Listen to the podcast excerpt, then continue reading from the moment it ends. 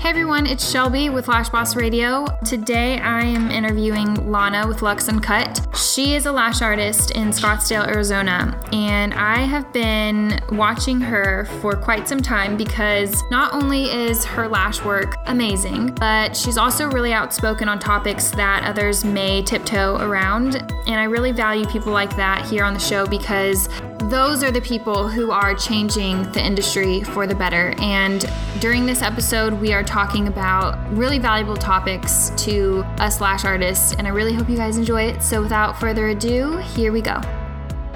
So, Lana, you are 20 years old and you are already like a killer lash artist. What age did you start doing lashes? So, I started doing lashes at 16 and I've been doing it ever since. Were you doing it while you were still in school or? Yes, yes, yes. So when I was 15, actually, it first sparked my interest in lash extensions. My mom started getting them done, dragging me to her appointments, and I went and watched and was intrigued. And then at 16, my high school offered dual enrollment. So I could go to high school, get high school credits, and go to beauty school at the same time.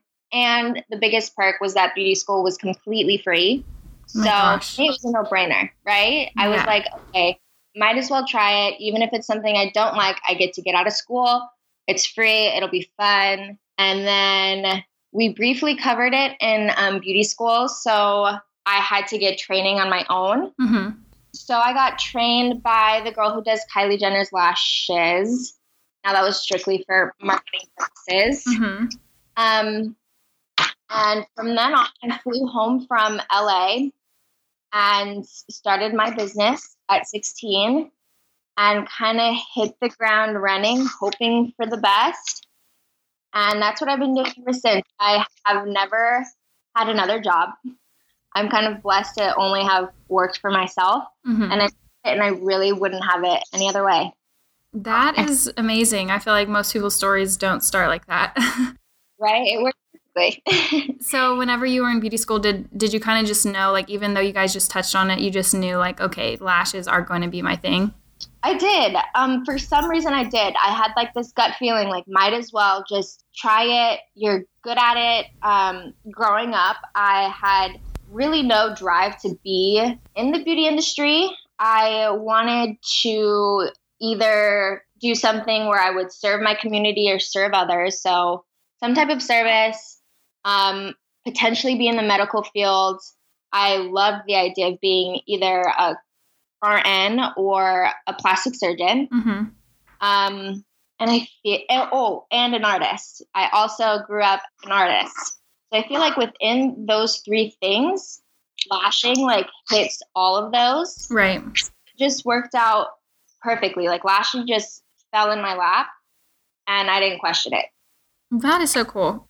Did you yeah. have any mentors or inspirations when you were first starting out? So when I first started out, obviously I was 16, so there's not much you can do at 16. I feel like when it comes to running a business, you have a lot of limitations. Right.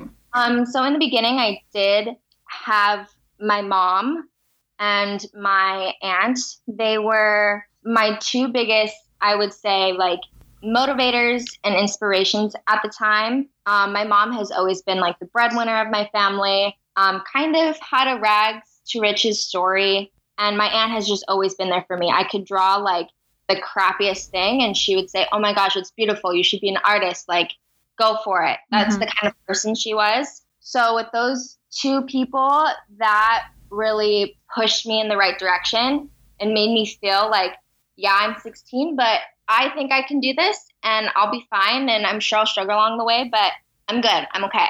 What was some of the best advice that you've received so far on your lash journey? So I have two. One of them is a quote, and then the other one is I recently received from an artist. So the first one is um, the quote is just be ambitious and not greedy. And that really speaks to me because I feel like it's so easy to be money hungry and money driven. But within that quote, it's just do what you want to do, be ambitious, but don't try and take on everything, you know? So I loved that. Um, piece of advice that I was given, or the quote. Mm-hmm. Um, and then the recent piece of advice I was given was from the owner of Chic Sin City in Las Vegas, Jasmine. And yes, Jasmine, she's amazing. She told me that whatever I decide to do within the industry, I should do it with my whole heart and focus on one thing at a time and master that. And I can be a spaz at sometimes and a complete scatterbrain and a dreamer and try and take on everything. Um, so that piece of, of advice really spoke to me because um, it's just so easy to get so overwhelmed and caught up in everything. And our industry is so new. Mm-hmm. So again, it's just easy to try and take on everything at once. And it just doesn't work that way. Right. What was your favorite failure so far? Something that seemed like it was just absolutely devastating that you end up appreciating later.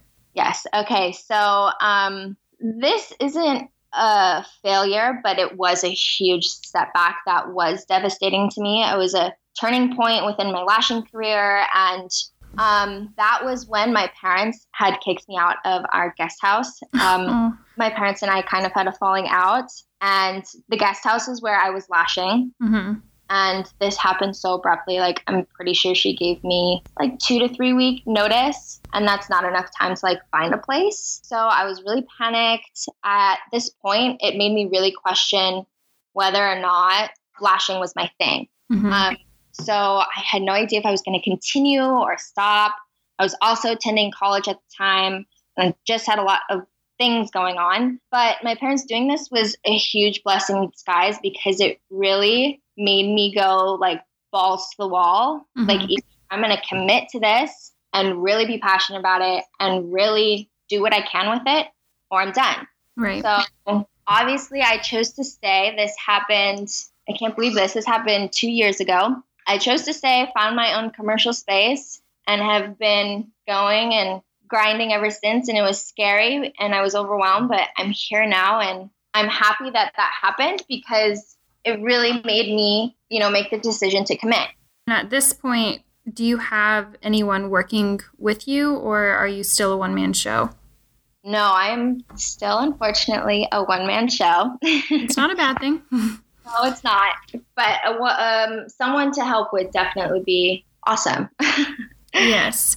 What do you feel like draws people to your work or, or to you specifically? That's a great question. I would say initially, um, while I was growing my following, what really sparked a ton of people to be driven to my page was when I posted a picture about myself mm-hmm. and just said like how um, scared I was to ever tell anyone my age and how I was no longer going to do that. And it didn't matter because my work comes first over my age or experience. So that's what I think drove people to my page initially. And that's when I started to grow followers. Mm-hmm. And then after that, I would say it's just like my my work, my kind of clean aesthetic page. I'm all about the dark, dark, dark lash line, um, which I feel like a lot of people love and appreciate. I agree. And I feel like now your Instagram stories, you're always on there giving like just some piece of advice. And I feel like, I don't know, I'm starting to really see like your personality shine through. And I, I think that that helps you too. So, what are some struggles that you go through being a lash artist that you do kind of have to juggle everything on your own? I would say the biggest struggle is just that doing everything on your own is so, so, so overwhelming. And it's something I still haven't mastered. Mm-hmm. So, the best advice I would give for someone that is a one man show is to just breathe and know that you can't do it all, but do your best until you can get help. So, like, for example, I have probably lost plenty of clients throughout the day because I can't answer the phone and pick up that call. Right. That's okay. For me, I, you know, I take it day by day. If that happens, I have learned to make myself a text only type of studio or salon or what you want, whatever you want to call it. Mm-hmm. Helps me. Um, another thing that has recently helped me is there is an app where you can schedule your Instagram posts because again, it's overwhelming to do everything yourself. And it, Instagram is one of those things where you have to be on it a lot throughout the day. And if your hands are lashing, that's impossible. Right. There's so many like different tools and things you can do to make it easier on yourself when you're by yourself. But that is my best advice for someone who is doing their own thing is just to breathe, take your time, know you can't do it all, and be okay with that. What is the best investment you think you've made so far as a lash artist? The best investment I made was this past weekend, actually. I was in Las Vegas celebrating my 20th and I visited Chic Sin City. I went there and spent like $75 for like a quick mini fill. Um, and I have looked up to Jasmine, the owner, mm-hmm. for quite some time now. Since she started, it was just so inspiring to see her just really go all in and all of the struggles, seeing that on social media and seeing how far she's come and seeing how quickly she's succeeded. So after my appointment, she brought me to the back and I thought we were just going to chat, but she just kind of like poured her heart out and was just trying to really help me and motivate me and look out for me. And to me, that really positively influenced my life. Um, Jasmine is such a like genuinely kind, passionate, helpful woman, and that really shows. So um, all she said to me was that whatever I want to do, become a master at it, focus on it, do one thing at a time, and be different. And that's exactly what I needed to hear at the time. So for me, the $75 that I spent this past weekend was like the best money I could have ever spent because that's exactly what I needed to hear. Wow, that sounds really special because I noticed like she's just a really good, um, she has a really good team there. And mm-hmm. I love their aesthetic and everything. So, and I've gotten to meet her like one time. I'll have to have her on the show or something. Yes, please um, do. Yes. what do you think that other artists should invest in? Hmm, I'd say they should really invest in themselves mm-hmm. or their career. Those are just things that can't fail you. In what, um, in what ways? Like education? Um, yeah, so invest in yourself. Um, it's easy to let go of yourself when you're running a business. So invest in yourself, whether that's a spa day or yes, going getting like a quick little bowl of like ice cream, like little things that keep you going, make you happy, because at the end of, of the day, it's just you. Mm-hmm. And if you're upset or not happy with something, it's usually on you. You need to fix that. So investing in yourself is really important. Um, investing in your career, that can be seriously anything like a good pair of tweezers, education, workshops, you name it. Those are two things I think everyone should be investing in, no questions asked. Right. What product or products can you not lash without? Aside from the like obvious okay, tweezers and stuff. So obvious like products. Uh, yeah. I cannot lash without if I'm not sure if this is considered a product, but I can't lash without music. It keeps me going at a steady pace. So if it's completely quiet in the room, I could easily take like eight hours for the full set. But if I'm listening to some music to like keep me going, I'm like at a steady pace, getting clients in and out kind of thing. So it's something I can't live without throughout the day. Yeah. Um, what is your favorite memory so far in your lash career? My favorite memory has to be with um, my students, actually. Uh, my students make like my world ground go round, and I don't think they realize that. As an educator, all I want is for them to like truly master this craft and be successful. And when my students tell me at any point that I helped them with anything like application, times, starting their own business and doing their own thing, or just giving them more confidence that they didn't have. Those little things are so priceless to me. And that has to be a part of my favorite memories. So, do you teach mostly privates or do you teach group classes? I currently only teach private courses. Mm-hmm. I truly believe in, you know, one on one time, especially with what we do. It's a complete art and it can be so hard if you're in a class full of 10, 15 other people. Yeah. Hard to not get caught up in your head. Right. So I like to keep it at 101. I am working on group trainings um, for the summer here, and that will only max at five because, again, I really believe in that one-on-one time I can spend with my students. Especially for beginners, like beginner classic or beginner volume, it's really important for it to be more intimate because it's really easy to just get completely lost and, and frustrated. But yeah, I feel like the group classes are, are better for people that are like just more advanced and, and stuff. But yeah, definitely right. beginners need that one-on-one time. Right, exactly. I feel like you could probably go on this question for a long time. But so, this question um, what concept within the lash industry do you feel like is controversial that you can speak on? Hmm, there are so many things that are controversial. mm-hmm. uh, okay, so mega volume is obviously controversial. Mm-hmm. I would say teaching is becoming controversial because it used to be a set thing where companies just teach you how to do something and now it's artists without a company behind them teaching you how to do lashes. Mm-hmm. I feel like it's controversial because it's like, okay, well, anyone can teach now. Well, certain people should and certain people shouldn't. Mm-hmm. Um, the one that I will speak on is crystallizing simply because I went to Lash Artists International a few weekends ago and they spoke on this. And crystallizing, do you know what that is? Yeah. So it's controversial because I feel like people think it's like gonna kill you. It's gonna get in your blood. You're just gonna become cyanoacrylate. Mm-hmm.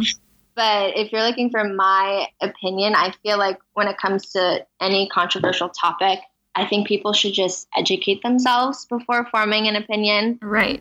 Um, far too often, I see the women of our industry like disagreeing or bashing one another on concepts or tar- topics, and they don't need to be argued over. Facts are very black and white, and opinions aren't. I agree. What is a question that you get a lot in some of your classes? Ooh, in most of my classes, it's how can I get faster and how can I make my work look like yours? That's the popular questions I get amongst my students. And the best way I answer that is just consistent practice to create that muscle memory, dedication. You can't really do something part time and do lashes part time and expect to become a master at it. You really have to commit yourself. So when I get those questions, that's all I got to say. And I let them, because it's really on them, I let them go with that. Okay. So are you lashing like seven hours a day, eight hours a day? It depends on the day, really. I kind of go through like these spurts where, like, okay, I'm going to work seven days a week, 12 hours a day, and that's what I want to do. And there's some weeks where, like, mm, I don't want to work that much. And I guess that's the beauty of owning your own business. So for right now, I'm trying to commit to a more consistent schedule. And I lash four days out of the week. Mm-hmm. I try and see a student two days out of the week and at least give myself one day out of that week off. Do most of your clients pre book with you or do they do it online? They do it online, but they can pre book with me at the studio. I prefer that. That way I know my schedule and I don't have any unhappy clients. mm-hmm. I feel like there are so many pros and cons to either just because right with pre-booking then you you have to anticipate that two weeks from now you're going to be able to do that many clients that day and you don't know like what's going on in your personal life at that time and it's like right. you can't just reschedule people just because you need a personal day but yeah that's tough something i've done recently and i believe square whatever's partnered with square that booking system mm-hmm. now allowed you to only have your clients book out at a certain point because and i've started to do that recently because i had clients seriously booking like we were in November and they were booking into August. Oh my gosh, yeah. That's too much. So it is tough, but there are ways to beat that. right. Yeah, we're actually we're with Mindbody right now and I think we're switching to Square um, next month actually. So is that what you use? I use StyleSeat for now mm-hmm. because that's all my clients are on, but I would love to switch over to Square because of all those perks. I got an email that they're actually doing the appointments part of Square um, is free now. So all you pay for is credit card processing. I'm not like affiliated with them or anything, but yeah, I saw that. So. Oh wow. Yeah. Into that. Thank you. Yeah. Just when are you most productive? I am most productive at night for some reason. I'm like kind of mopey in the morning and in the afternoon, but at night, like I'd say like 10 to 3 in the morning, for some odd reason, I can get the most done. Oh my gosh. so when do you wake up? I like to wake up at 8:45 9 mm-hmm. morning. I'm young, so I can run on no sleep. Yeah. Thankfully, so it's something that still works. what is the first few things that you do in the morning? Do you do any like meditation or yoga or drink tea or anything like that? I don't. I wish I was a ritual person, mm-hmm. but I hate like having a like a set schedule. It gets really boring mm-hmm. to me. So I wake up and whatever I have to do, I do. And if there's not anything, I kind of don't do anything. It sounds so boring because I know people have like rituals where they're like they'll do some compliments to themselves, say what they're grateful for. yeah. And that's just not me. Mm-hmm. Do you listen to any podcasts or read books? I don't like to read. Mm-hmm. I'd say a lot of, I feel like you see like a lot of successful business people who like read a book a day. Um, I like to listen to podcasts though. Mm-hmm and I'm not sure if I can like say the title of the book, but the book is called Unfuck Yourself. Mm-hmm. I've heard of that. Up. Um, I love that book because it goes through like certain things in your life that may have been setting you back. Mm-hmm. And it isn't a podcast where I feel like you can listen to like the whole thing in like a week or a day or whatever. It's something where I'll listen to a chapter and he almost gives you like certain things you need to work on and then I'll work on that for that one week with that one chapter. And then the next week, once I've worked on that and I feel like I've mastered that, I go on to the next one. So I really love that podcast. Hmm. I'm going to have to listen to that like right after this. That's yeah. cool. Do you have any hobbies right now outside of lashing? Outside of lashing, my favorite thing to do is go and see really nice homes in the valley. Um, I live in Scottsdale and amount of wealth here is kind of nuts. So I like to just drive around up the mountains and look at these houses and kind of like use them as like motivation or just to see them because they're so beautiful. Mm-hmm. It's like a lame hobby, but that's something I like to do often is just drive in the sunset and look at nice homes. I swear on my life that I used to do that a couple of years ago. No way. Yeah, I really would. And I would honestly do it like as a date too. Like I would I would be um with someone and we would just go look at mansions and it it sounded really weird, but it's cool to know someone else does that too. Yes, yes, yes, yes. And that is I took my boyfriend. We've been together for almost 3 years now. That mm. was one of our first dates. So it's funny you did that yes, as well. that is so crazy. What strengths that you have naturally do you feel contribute to where you're at today? So the strengths that I have, I've I think I've acquired over time, like throughout my life. And my two biggest strengths have to be my perseverance and my resiliency. Throughout my life, I've been put in just like certain situations where I had to like get through it. There's no questions asked. And I've been also put into certain situations where, you know, I had to be resilient and adapt. And a perfect example of this is growing up, I attended 11 schools. Mm-hmm. I went to 11 different schools and moved all over the place. So that really forced me to like persevere through it and to just be able to adapt to whatever situation I was in. And those are two things that I feel like are very, very important through like any part of your life. Right. Those, those, have really helped me, especially in, you know, running your own business. It could be hard and you want to quit. You got to persevere and you're put in uncomfortable situations sometimes, but got to be resilient, you know? Mm-hmm. For sure. Something I was this week actually going through with uh, my team, we had something happen. And, you know, at the end of it, like we're all talking about how growth is uncomfortable. Like you have to go through sometimes um, situations and you come out better and just can't give up. What weaknesses do you work on? I really try and work on my self doubt and not valuing myself enough. Mm-hmm. And And I feel like that's very common for a lot of people. I just like doubt that I can do it. Like, is it really possible? And I feel like when it comes to, I mean, everyone goes through this, what you should charge your clients. If it were up to me, I wish I could give every everyone like the best set of lashes for free. Mm-hmm. So those are two things I really struggle with, and I work.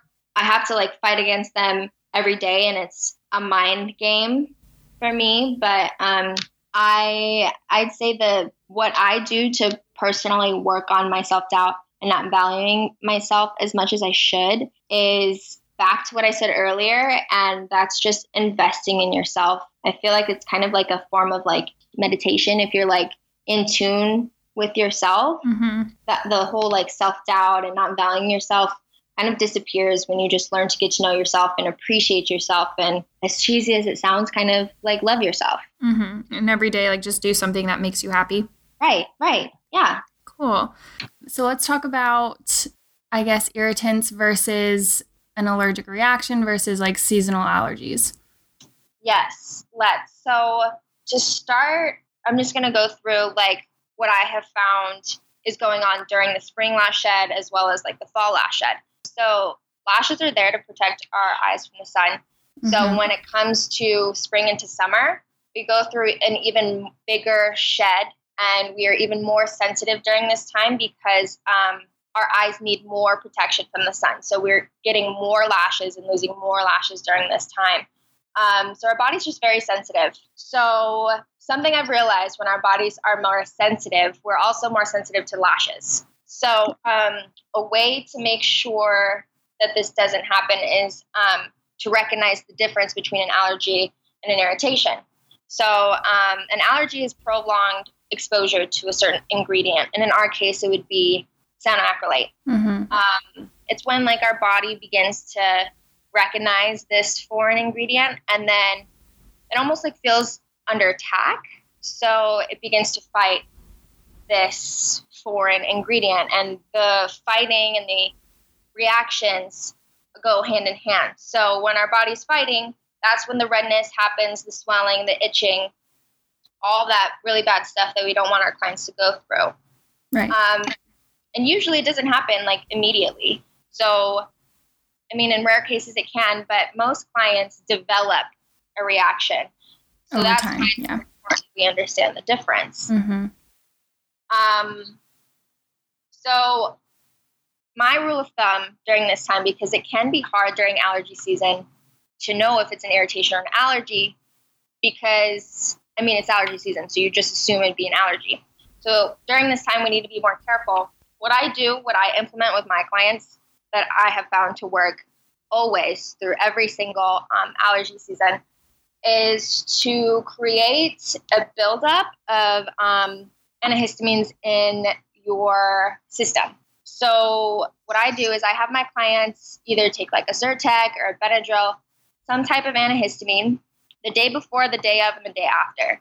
So the day before, so it's starting to build up in their system day of, especially because we're about to apply that foreign ingredient, and then the day after to make sure that any possibility of your body fighting is lessened. So, go ahead. I was going to ask did you kind of figure that out on your own or did you learn that somewhere? I figured it out on my own actually. I mean, if I'm just going to go off on a quick tangent, I'm super sensitive. I recently got um, eczema and like just a bunch of like skin sensitivities. Mm-hmm. So something that I realized helped me if I was going to go somewhere to do something where my skin could be sensitive, like especially outside, I would have to have a buildup of that antihistamine in order to not have a reaction. Yeah. So I think that a lot of times I have a student or even a client that is confused on whether they are allergic or not. So I think even the symptoms kind of um, are a telltale sign of whether you're just maybe the lashes were applied incorrectly and maybe they're too close to the skin, or maybe the gel pad was applied incorrectly and it was rubbing against the eye and made the eye red. But I think um, the thing to look for with an allergic reaction to eyelash extension adhesive is the fact that the lid will swell, or even um, a reaction to an eye pad is like where the eye pad was placed. Um, because I've had so many people confused on whether they're allergic or not, or what they're allergic to. And um, like one lady thought she was allergic to the adhesive, but she was just swollen on her, like where the eye pad was placed. So come to find out, she's obviously not um, allergic to the adhesive. She was allergic to the eye pads that were used at her previous place. And I feel like a lot of lash artists themselves are confused on what it is. Um, if they see a lot of redness or something, they're just quick to say, like, oh, maybe you're developing an allergic reaction to that. So I think that's important too, is just knowing what symptoms mean.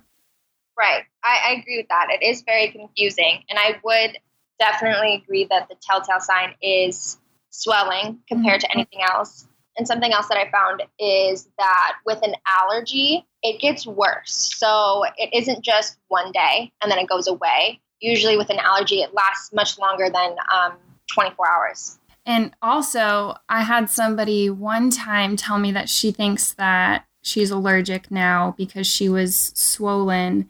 And I asked her when um, did the swelling show, and it was, you know, right before her two week appointment for a fill. And um, come to find out that she had been crying a lot and her eyes were puffy. So she was like, Oh, you know, I have eyelash extensions. That means I'm allergic to the eyelashes. And it's like, No, it happens like, you know, it, it'll show up between 24 and 48 hours after an application, but eventually it's going to go away on its own. And if it's like a week or two after your application, it isn't that, you know? Right. Yeah. Right. So, yeah there's so much um, confusion with that whole topic, but I figured, um, you know, right now in the middle of um, allergy season and everything in the spring shed, like I feel like there's so much confusion going on right now. I agree. I agree. And it's tough because when someone's allergic and you didn't recognize it before it worsened, uh, that's it. I mean, they're done. Right. Hold on. Remind me, because now you have like 13,000 followers. Uh, yes. Yeah. So okay. I, I don't know what happened, but I went from 7,000 of like raw followers. Someone bought me followers, and I swear, like, I didn't. I wouldn't do that because um, Instagram recognizes fake followers now. So yeah. it shows more to less people when they're fake. So I went from 7,000 to 25,000. And since then, that was back in like October. Mm-hmm. I've been blocking them ever since. So I went from 25 now to 13,000. So I'm slowly getting back to where I was. oh my goodness. But I remember that post where you were like, this was, I did not do this. I am not even happy about it. Like, what would you say uh, is something that helps you out? What, what type of tips do you have as far as like the algorithm that's always changing and all that? Yeah. So that's also really hard because the algorithm changes. I mean, I've heard some people say it changes daily, some people say it changes weekly, but it's always hard to stay ahead. But I found a few key things that really help me um, gain followers and retain followers that are um, more active and engage in my posts. And the first trick is um, just making sure that your post is being boosted during the first hour it's up um, so that's making sure my minimum is at least 10 comments from other people. Um, and the way that I do it is I just tag other people in my post so that way they see it. Mm-hmm. I feel like the new like rule of thumb now is if someone tags you in a post, they're wanting you to comment and you know show your love. So 10 comments within the first hour. First hour is very important. Making sure that you're getting, you know, X amount of likes. I think that really depends on how many followers you have. And then really just making sure whenever you post a picture that you're posting stories about the picture or just posting stories throughout the day because with the algorithm because it's not based on chronological order anymore you have to make sure that people are seeing it so the more people that see it the more recognized you are and you can gain followers throughout that time so that's one way that um, you can manipulate the algorithm right now to work in your favor with your followers. And I feel like your page even is just super aesthetically pleasing. And you're not even posting all the time or anything. It's just when you post, it makes an impact. And I think that's important too that when people do find your page, they find your page pleasing to the eye. Yeah. And going back to like the fake follower thing, I feel like that actually ends up hurting somebody because eventually like they're going to obviously people are going to catch on and see like okay well you're only getting like this many likes but you have like 30,000 followers um and I can definitely tell when somebody has fake followers but for me it's not always like lash artists it's more like bloggers or right. or someone in there I think that they're just trying to obviously gain more by making it look like other people follow them but their right. followers are always jumping because I think Instagram has got a really good hold on that now and they're kind of getting rid of those fake accounts and everything and so their followers are like always jumping like thousands and it just is really bad for your brand and it's just not a good look. It is. It's not a good look. And I would rather have 100 followers and have 100 people liking my pictures and 100 comments on my pictures all the time than 100,000 followers and only receiving 100 likes. Exactly. Yeah, totally. All right, so this concludes Lana's interview. If you're interested in hearing more from her, her Instagram page is Lux Uncut. If you're not already following the Lash Boss radio page, um, that is actually where I announce the upcoming guests for the show. So if you're interested in that, go check that out. And I will see you guys back here in about a week with the next guest.